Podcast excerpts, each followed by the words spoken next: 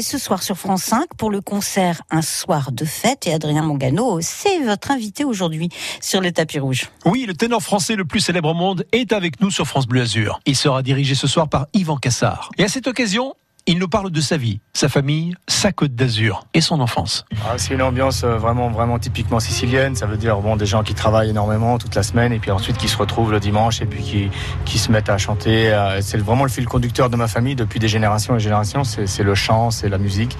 Et voilà, donc une famille très, très artiste comme ça. Et donc euh, un enfant qui, comme moi, qui est observateur, qui aime ce monde de, de, de, de l'irréel, un peu de, la fiction et du rêve. Et donc, euh, bah, je suis vraiment tombé dedans. Quoi. Je suis comme euh, euh dans, dans, une, dans, une, famille qui me fait rêver depuis toujours. Et c'est mon école, c'est mon école de la vie, c'est l'école de, de, qui va devenir ma profession. Et voilà. Quoi. Donc, euh, c'est une famille toujours riche en, en, en, sentiments, en émotions et tout ça. C'est le métier que vos parents auraient choisi pour vous? Ah non, pas du tout. Non.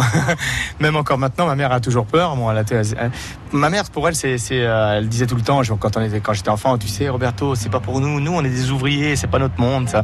Et puis voilà, mais bon, c'était, elle a bien vu que c'était plus fort que moi et que c'était vraiment mon destin et que c'était ce que j'aimais le plus au monde. On peut dire que vous êtes au départ un autodidacte du chant Oui, oui, oui, un autodidacte, bien sûr, parce que, parce que le chant, on est autodidacte en réalité. C'est, pas vrai, c'est, de la légende, de l'histoire qu'on apprend à chanter. On, est, on est un chanteur et on est programmé c'est comme un ordinateur, on met un programme pour chanter. Le, chanteur a ça. Ensuite, qu'est-ce qui se passe? On prend des cours, on commence à prendre des conseils, et tout ça, ça se dénature en réalité. Et donc, il faut essayer de retrouver son instinct et son naturel. Après, l'autodidacte, c'est quelqu'un qui travaille énormément. Parce qu'un autodidacte, c'est pas quelqu'un qui ouvre la bouche et ça sort tout seul. C'est quelqu'un qui travaille par lui-même.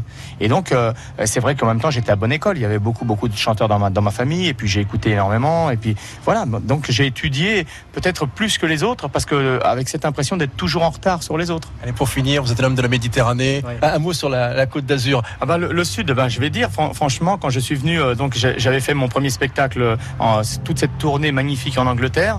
Et je suis en rentrée, c'était les fêtes de Noël. Et euh, le lendemain du jour de l'an, on m'a appelé en me disant, tu sais, à Monte Carlo, il y a un ténor qui a, qui a annulé. C'est pour faire la Traviata, tu veux y aller? J'ai dit, ben, on vient de finir les fêtes. Euh, je dis, bon, d'accord. Et je suis parti, je suis arrivé à Nice.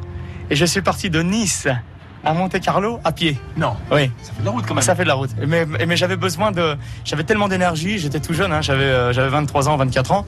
Et je me suis dit, il fallait que je réfléchisse, que je me charge de courage pour aller affronter ce théâtre. Quand même, c'était avec des grands, des grands chanteurs. Piero Capucci, les Nelly Merichoy. La Traviata a un grand rôle à Monte Carlo. Pour moi, c'était c'était quelque chose d'incroyable. Donc, je suis arrivé ici à Nice et je me suis dit, j'y vais à pied. Et je suis parti à pied jusqu'à Monte Carlo. D'accord. Ça veut dire